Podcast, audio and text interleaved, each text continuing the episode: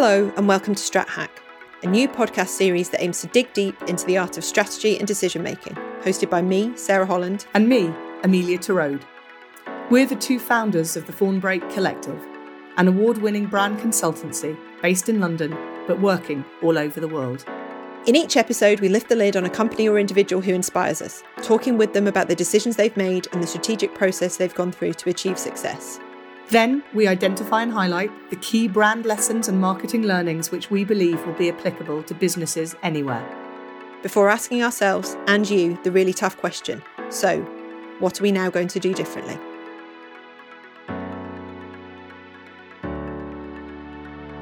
In today's episode, we're talking redefining performance workwear and the evolving nature of work in a post COVID world with banker turned entrepreneur and founder of fashion brand Dai, Joanna Dai. This is a story about the power of brand building from day one, of relentless customer centricity, and of sustainability as a business model and an operating system, not a bolt on initiative or policy. And perhaps ultimately, this is a story that starts with the power of a great pair of trousers. Welcome to StratHack. We're delighted to have Joanna Dai, founder of innovative women's wear brand Dai, join us for this episode. Banker turned entrepreneur, Joanna started Dai four years ago with a mission to build a digitally native company designing tailored performance workwear for women who mean business.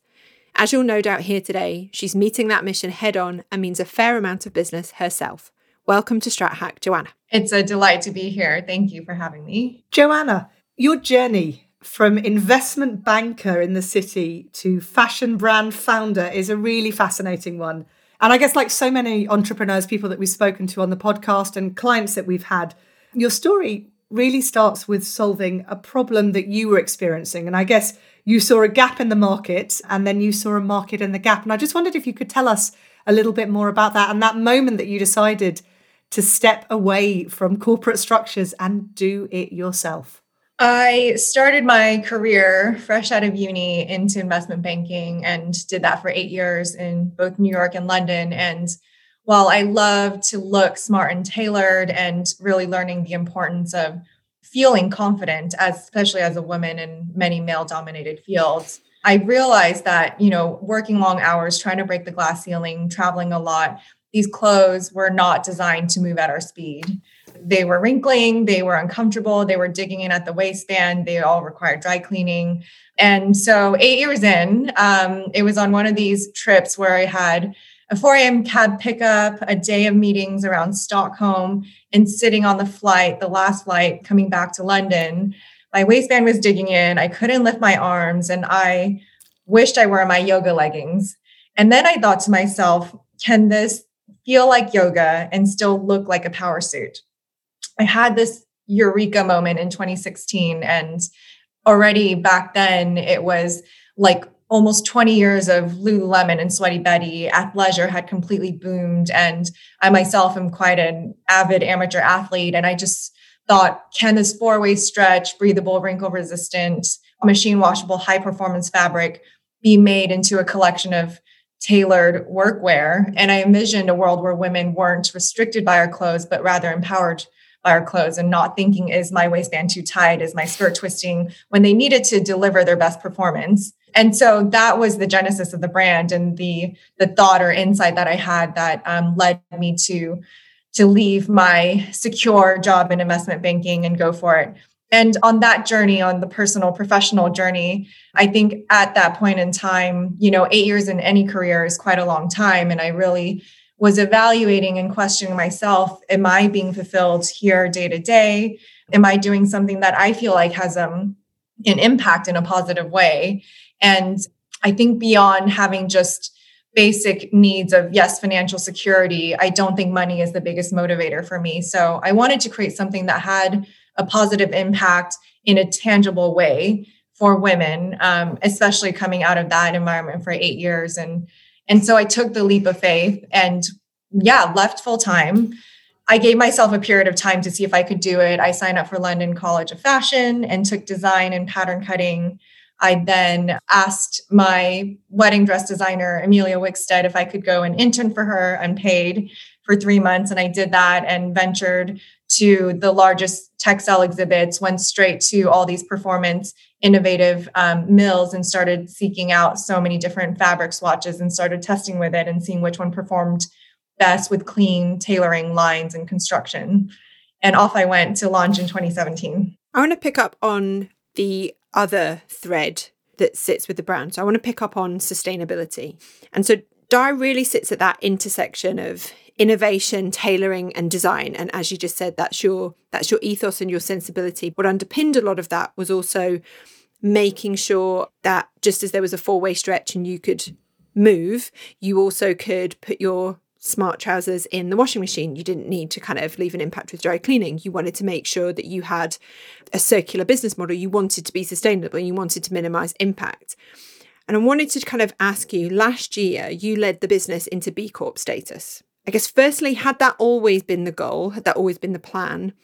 And then, sort of secondary to that, how did you maintain that goal and that strategy and that business priority last year with everything else that was happening culturally, economically, and in reality for your customer? How, how did you maintain that kind of that path? So when I launched the business in 2017, it was pretty early on that I mean, even before in the pre launch stages within the global fashion industry, if you were an insider in the industry, the pollution that fashion was creating in the planet was already quite resounding and known. And I had the opportunity to create a supply chain almost like a blank canvas. So, in every opportunity I could, sourcing more environmentally responsible raw materials, ensuring that our suppliers are based in Europe and they meet the supplier code of conduct in terms of human rights that are based on principles from the United Nations, uh, ensuring our employees and, and packaging and um, di- diverting waste and using non harmful chemicals. Everything we could, I could do, I made a better decision or evaluated and analyzed what was the best we could do. And upon launch, it wasn't very soon after that I read about B Corp and I really loved the concept of business as a power for good stakeholders, not just shareholders. And stakeholders include your employees, your customers, your community, your suppliers, and doing better for the planet and people. And and that the biggest piece of B Corp is it is written into your legal documents, your articles of association. So that means, you know, from the very first day, anyone who came onto our journey we lived and breathed these values and this DNA. And as we grew and brought on more um, people, including investors, we continue to have that as a, a, core mission of ours. And that's continued to, to stay. I think through the past year, it's been a challenging time to say the least, but it gave to the broader world, we noticed that it made sustainability within fashion more mainstream and accelerated the awareness around conscious consumption that we didn't need more. Um, we needed better quality and, and essentials. And um, I think responsible shopping and consumption is is a principle I think that will be here to stay. For us, initially, you know, our business was quite impacted. It gave me the time to really tick off some of the huge pieces within the B Corp assessment and put forward our application for the final certification. And so I'm really proud to say that we came out of that um, and got our certification in November of 2020. And our score stands ahead of some incredible and really well revered brands by me, including um, like Allbirds, Finisterre, Tom's, and it's just it's just astounding for us to get to that milestone um, in the first go. And i know our journey is just beginning. How amazing. Isn't it great to be able to take something positive out of such a challenging year? And, and, and actually what i'd like to do if that's all right is just is, is just stay with 2020 for a little bit. Mm. because because actually you know one of the things that's always struck sarah and i about your brand is how deeply you understand your audience um, and the the women that you're designing clothes for. And and I'd like to think a bit to talk a bit about you know the nature of work changed irrevocably you know last year and even doing this podcast, you know, again, you know, 18 months ago, we would have gotten a studio together. We would have all been sitting there. You know, now we're all doing this on Zoom.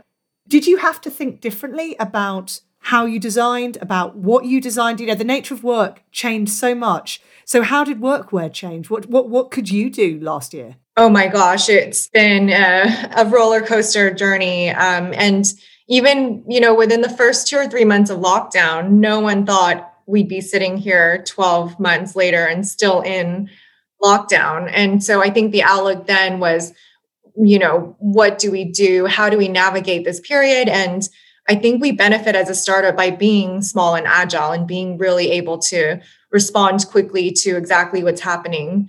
By the summer last year, we conducted our annual, very extensive customer experience survey, and it came out of that that 75% of our customers wanted to see everyday essentials from us. And when we asked them, what does everyday essentials mean to you? Some of the answers were describing you know, a t-shirt or specific items of clothing, but mostly it was describing feelings, comfort, versatility, quality, every day. And so we got a sense for exactly what our customers wanted and 3 out of 4 women that is that is a huge statement for us. At the same time, anecdotally, I was speaking to our customers and knowing that women especially during this lockdown were doing the double duty, quote unquote, of both taking care of the home and the children and still continuing on with their careers or maybe con- closing a deal while they're cooking dinner. Those types of stories happen quite often. And i, I envisioned the new collection being adapting for the everyday and everywhere. That performance is still just as important as it was before but versatility even more so. And pieces that you could work from home. You could drop off the kids. You can wear on the weekend or for your walk, but you can also throw a blazer on and look incredibly smart and still go to a board meeting when that world returns. And so that lent itself to our launch of the Every collection for the everyday, everywhere, every woman. And it, we've seen incredible results um, out of that. We didn't order enough, um, but coming out of that evolution, and since the start of this year, you know, Jan 4th, we all started the year with a new lockdown. At DAI, we've had multiple very um, intimate focus groups. It's on Zoom, so you can't really have like 10, 15 people trying to talk over each other because Zoom mutes you anyway. But intimate groups of five to six. And three key themes emerge from our focus groups. One, that while there will be flexibility for most employers going forward in terms of few days working from home and then few days going back in those days when you're going back in are going to be more important because they're probably for meetings or to be seen. Personal brand is still really important especially for women and women are going to look to dress to impress or maybe even dress even more accentuated on those days that they get to dress up to go to work. The second is there are higher expectations on comfort and comfort and flexibility will be key. And I think we've always had comfort. That's comfort empowered performance is our mission. So that lends itself really well to everything we're doing and all the innovation in our fabrics and our in our designs. And the third one is the component about sustainability and that less is better and buying sustainable and buying investment pieces and, and local where this is going to have um, extend to in our upcoming collections and, and set the tone for this year is really it's about back not back to work but back to life. But you can keep the comfort and women can have it all. No i think that's great. I have one one quick question. So the, the slight pivot then i loved your phrase. I think you said adapting to the everyday. I, I guess mm-hmm. how much of the pivot is going to be permanent in terms of your products? I always saw us going into performance lifestyle and that is for the woman so across her monday through sunday eventually. And i think the lockdown has accelerated for us that pivot into into those product category expansions or that narrative in what our products can do and solve for our customers. So yeah it's it's it's something that we anticipated much further down the line because we were on such a strong note just with going out to the office and office wear and workwear and travel workwear. Um, but I think our immediate and long term um, product expansion will reflect the lifestyle for the customer. Just on that Monday through Sunday lifestyle kind of piece, one thing that you do really well is root the brand in the brand world for your customers. And a really key way that you've done that is partnerships, whether that be Trailblazers Awards recently, and in the box that you get, you know, you get the voucher, but you also get the items, um, you know, from other partners. You get the cocktail. You get, you, you know, you kind of you service your customers' world, and you have that really strong understanding, and are starting to build out not just Monday through Sunday during the day, just what does a, her whole world look like. Interested for you to kind of, I guess, share how you're making those decisions, other than the obvious, about the partners that you work with because to your point that you made um just there you are still in startup mode. You are a young brand and there's that difference between you're partnering with someone um, to kind of build out that world for your customer, but also how do you keep a clear sense of kind of who Dai is at the heart of that and where might feel like too much and your brand kind of isn't in control? That's a good question. I think when I started, it was because I wanted to solve the pain point, but there was a gap in the market. And so coming into what otherwise would be quite a saturated women's wear market, we all know there are so many brands and choices to choose from. I felt none of the other brands out there were solving the problem, were resonating in an empathetic way with the customer. It felt um, lacking a soul. I mean, I think by the origin, our DNA has always been challenging the norm, being unbound by convention. Something we did this exercise recently and wrote down all these values just the way we wanted to on post its. But another one coming out of it that I love is success shouldn't cost the planet. Um, and and it, it goes back to why I felt comfortable leaving finance. I felt like I had a stronger purpose to do and create something that was for a, a, better impact in some way for women, for one, and also for the planet.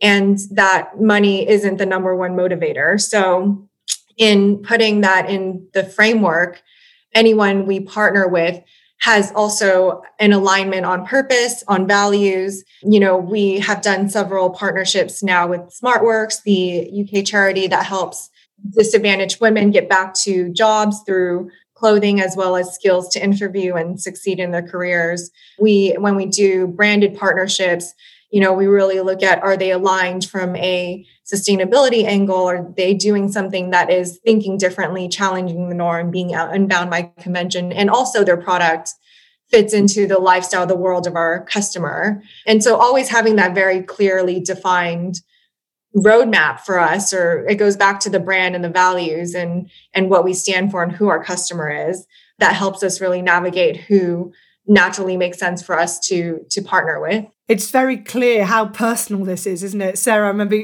when you were when you were saying we needed to get joanna onto the podcast it's it, it, it, you're absolutely right and it's really interesting to hear you joanna because it's almost impossible to separate joanna dai the founder mm. from dai the brand and I guess, you know, your personal values obviously are in, infused into everything you do. And I, I, I, guess I just wanted to to ask you about that. So a boss of mine, um, a planner called Charles Vallance, wrote a book, um, a great book called The, the Branded Gentry, um, where he talked about people like Emma Bridgewater and Paul Smith, founders who gave their name to a brand. And you took a decision to put your name on it.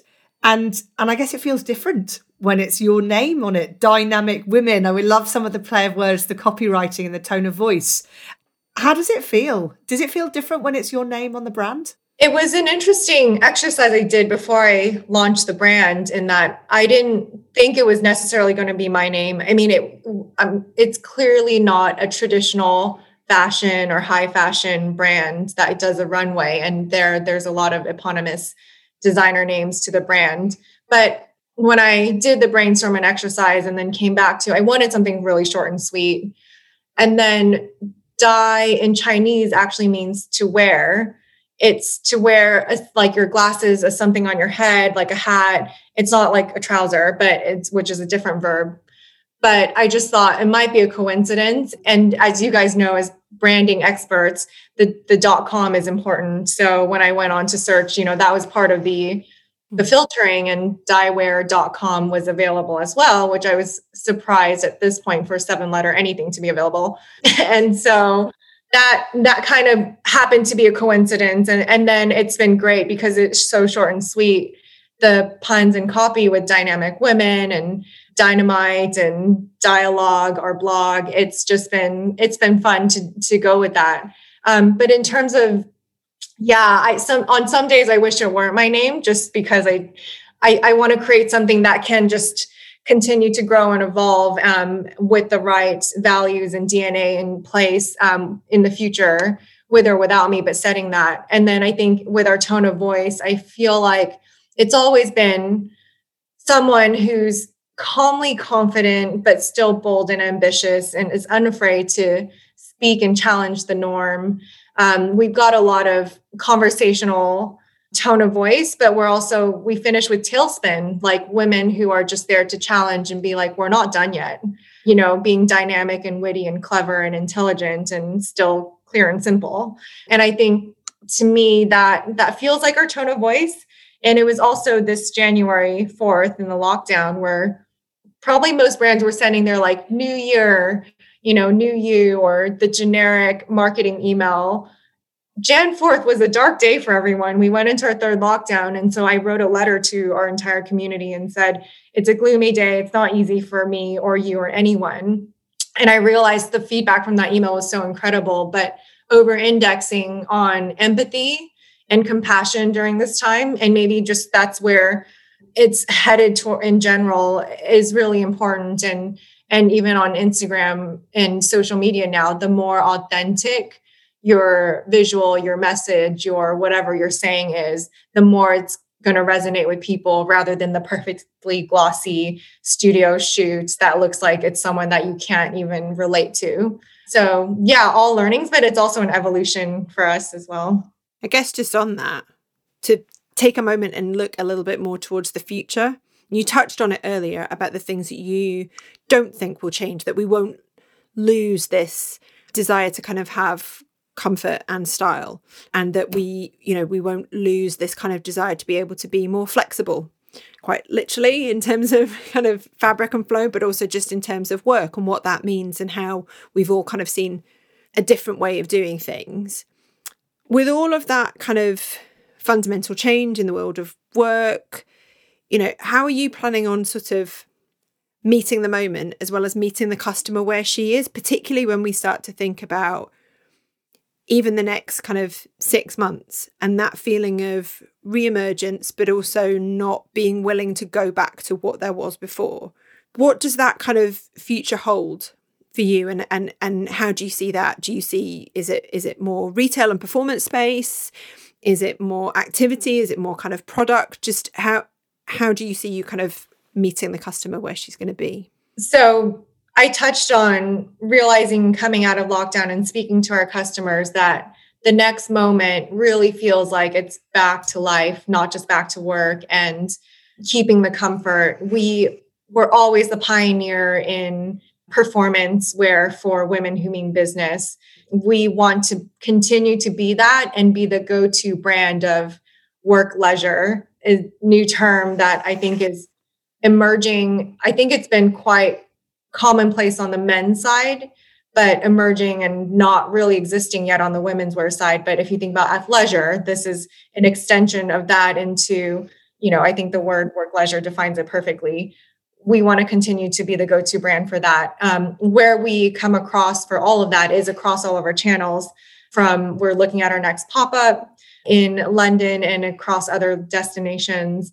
We want to continue to build our presence um, through organic word of mouth and powerful groups of women who are just you know networks of women who communicate with each other and share the same journeys and and hence that the trailblazer awards we did for international women's day.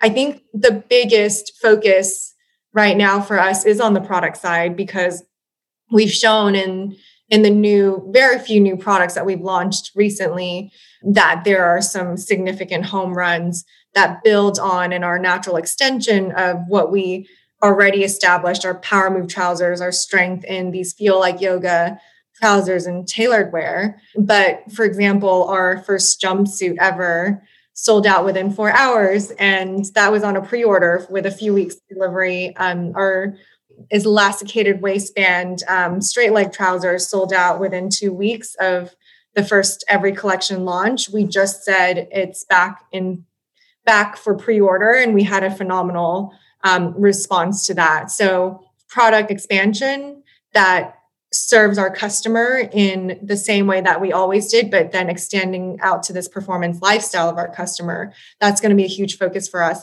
On the sustainability side, we are going carbon neutral this year and we are leading the way in circular economy. So this year we, we're going to have 50% plus of our fibers be either recycled or from natural sources, such as from beechwood trees and eucalyptus. And um, we're looking into performance merinos and cottons and other fibers as well, but all with a performance aspect to it. It's got to do better than what currently is on the market.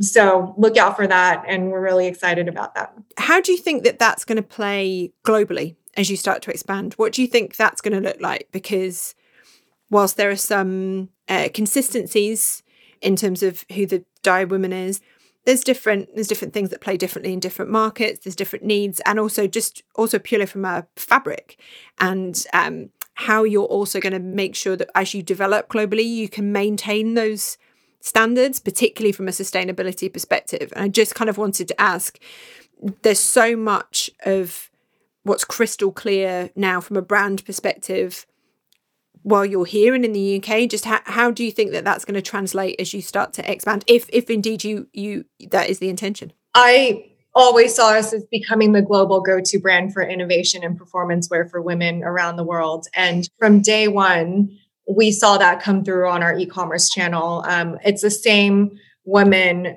the same customer profile that is in Hong Kong or Singapore or Sydney or New York or San Francisco. Yes, there are various um, different local cultural things, but we've always been rooted in timeless yet modern design. And I think just from a design standpoint, that is part of the life cycle that we want to create in, in terms of someone owning our garment. That style should not go out of out of style.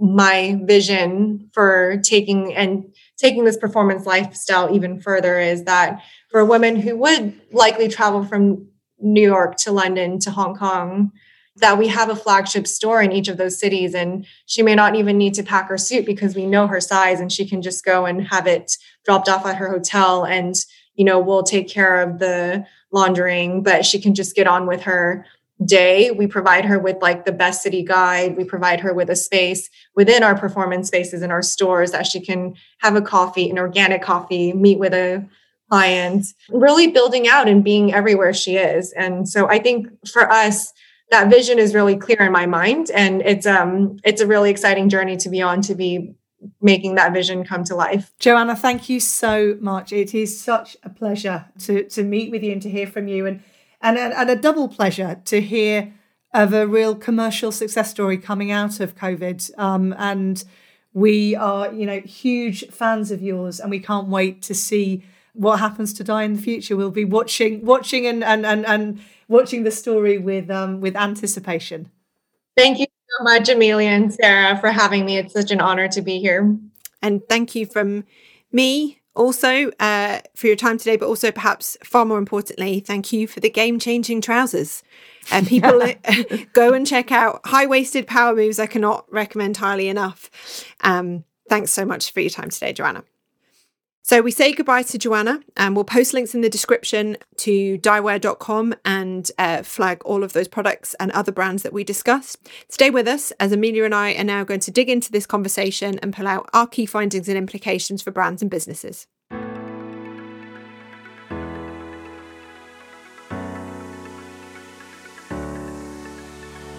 Wow. So what a great conversation that was. So much to think about and unpack, but it feels like feels like there was three kind of key themes coming up and perhaps the most obvious place for us to start would be brand. I think for me, just reflecting on that conversation with Joanna, what's really interesting about them is obviously the origin story, which we can kind of get into, and I know you'll have thoughts on. But what's really interesting is we see this with founders a lot. You know, such a personal origin story. How do you how do you scale that up? How do you make that mean more? And what's really interesting, considering Dai is still essentially a startup, very small in size, is their brand building focus and the work that they've done from a brand perspective to imbue the word dai, literally her name, you know, her origin story, but they've imbued it with so much more the tone of voice, the community, the comms, and all of that that we sort of discussed with her. And it really feels that actually what they've and what she's tried to do is make sure that Dai the brand feels more than Dai Joanna. Feels like more in the hands of that kind of and in the hands of the dynamic woman. And I just I think it's interesting for us to maybe sort of start at the beginning. One of the things I found interesting about Joanna's story is that founding story. And we see it so often in the work that we do with our clients. and that's the way that that stories and brand they start with a problem. And it really struck me her story about being on the being on the plane back from Stockholm and the the the, the her sort of uh, she was I think she said you know I wish that I wish that I'd worn my yoga pants and this idea about sort of a brand and a business being built out from a problem is something that we just see time and time again. I thought that the way that she focused on thinking outside the category and the inspiration that she took from the likes of Sweaty Betty and Lululemon and the you know the the, the world of athlete leisure athletic leisure wear, but that nobody had really done that in the world of workwear. Um, and and the way that she took inspiration from outside the category and then built something out of it, I thought was was was fascinating. Yeah, no, I agree. I think the um, the skill in because it feels simple and it feels quite natural and it feels like an evolution, but there's such a skill in making your problem everyone's problem. It doesn't just feel. You get the sense of the origin story, and you can, you know, her customer can kind of lock into that. But actually, all of this work that they've done around brand there's so much in that we, you know again this comes up time and time again for us but particularly particularly with joanna where i find this interesting because it is her name yes I, I there's something there's some right. yeah there's something really personal in that you know and, and we've seen these examples of what happens when you no longer own that you know the Jo Malone example that we've kind of used in in the work that we do and what happens when you you give a part of yourself away in, in, in the brand in a certain way. And I, I think what came across in the discussion we just had was the way that, the, you know, some of it's quite clever, just tone of voice. Some of it's the, you know, all of the dynamic woman and the play on words that they use. Yeah, we love a good pun and we love a good play on words and, and it, it feels quite light-hearted and quite natural and it's not taking itself too seriously and there's a sense of fun um, but also authentic in the way they're planned to it. Yeah, completely. You know, to wear in Chinese as well with with her background as well. I thought yeah. that that was that was really interesting. Something else that that I I know that will have resonated with with you is her understanding um, as she's building out the brand of who she's talking to, mm. and that sense of a real understanding of the audience. And I know that she mentioned in in the interview we did she does a kind of a deep dive annual um, sort of insight research piece. Yeah. But but but as we talked to her, I got the sense of a business that was so in tune with the audience and so in tune with their needs and their wants that actually, you know, I, I mean, I think I think a key learning of that, you know, and I, I know something that you've talked about before is that sort of that relentless customer focus yeah. and that real sense of um, of being part. You know, you you get a sense from her that she feels like she's. It, it feels very much like a community. Yeah, completely. And I think definitely second key takeout for me is that relentless focus on customer, but also the lesson in investing in it. You know, you just called that out there. There, again, she doesn't just rely on high level social media stats to sort of understand her audience on an ongoing basis. There's no assumption in, you know, she knows exactly who her woman is. She knows who the dynamic woman is. And also that conversation has continued. You know, she referenced that in terms of how they've evolved product in the last year during kind of lockdown and how she's continually thinking about what what work and life means to this woman now that constant evolution and just focusing on what the pain point originally was goes back to the evolution of the origin story. What that pain point originally was is not the pain point of this woman today.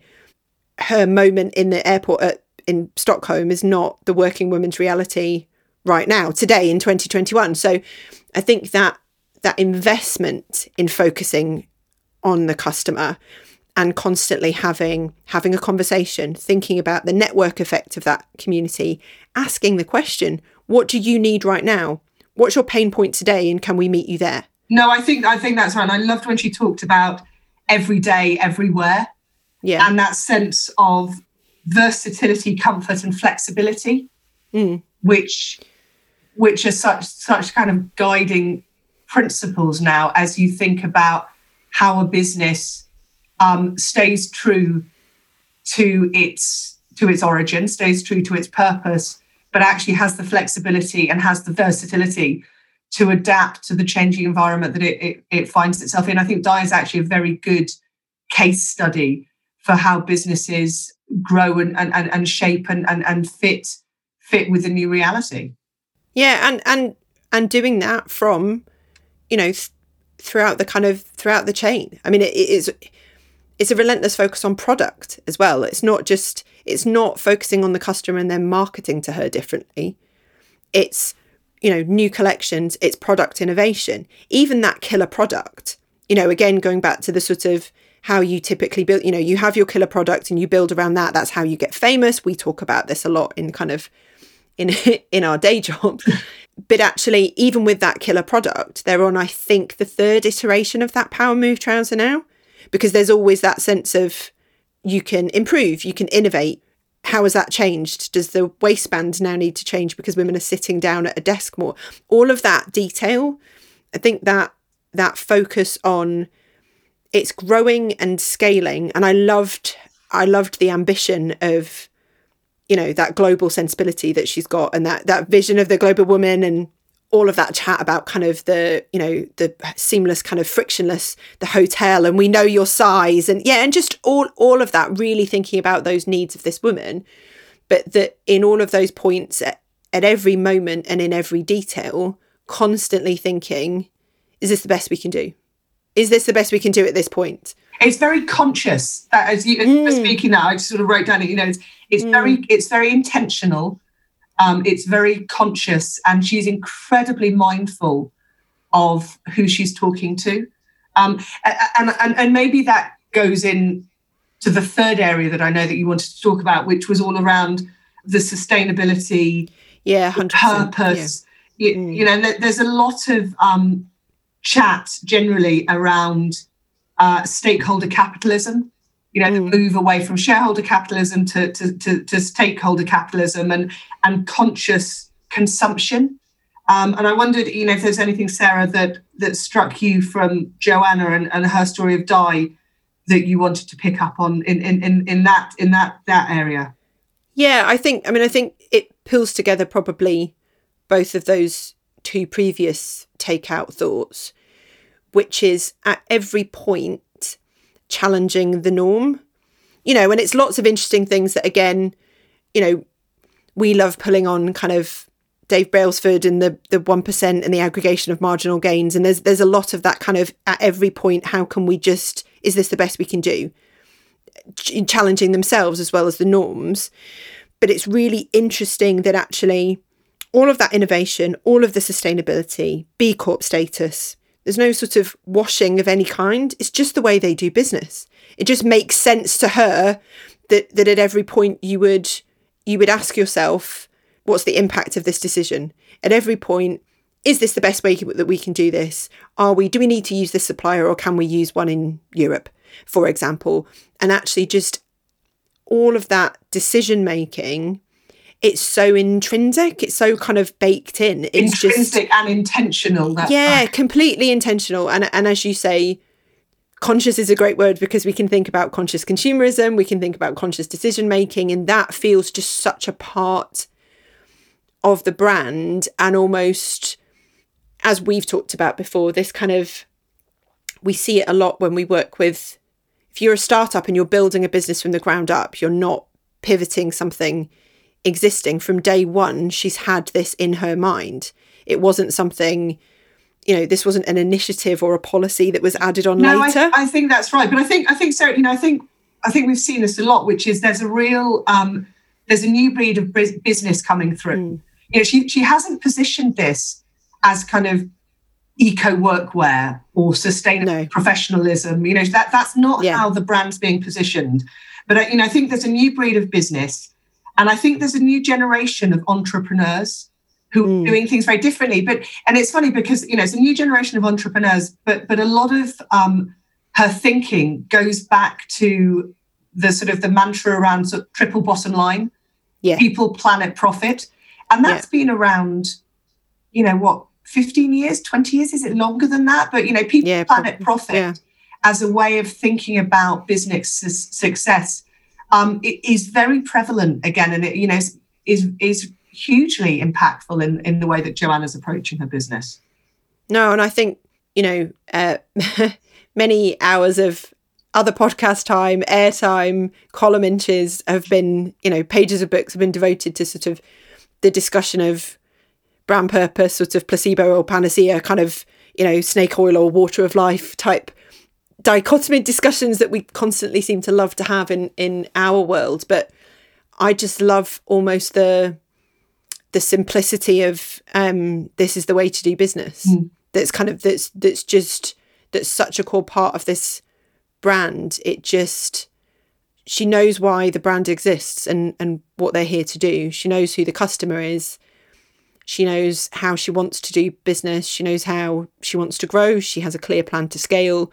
All of those questions that that so many brands wrestle with actually just feel feel quite obvious. And and and and, it, in in the best possible way. They're just it's just it's it's what dai is. And there's there's a real kind of key takeout here i think for lots of lots of thinking around purpose and and brand and to actually should just be the way it is. It's just the way you do business. Yeah, absolutely right. Listen, Sarah, I thought that was I thought that was great, and thank you because I know Dai was um, Dai was a brand that you brought um, that, that well that you that you love and um, that you you've you've uh, you've been a customer, a loyal customer of. So this was I thought this was a great suggestion. So thank you so much for reaching out to Joanna because I thought she was fantastic.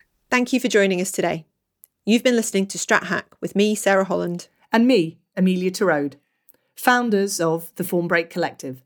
To find out more, visit wearefawnbrake.com. And for more information about today's guest, everything we've discussed, and how to get in touch with us about this podcast, please check out the notes that accompany this episode.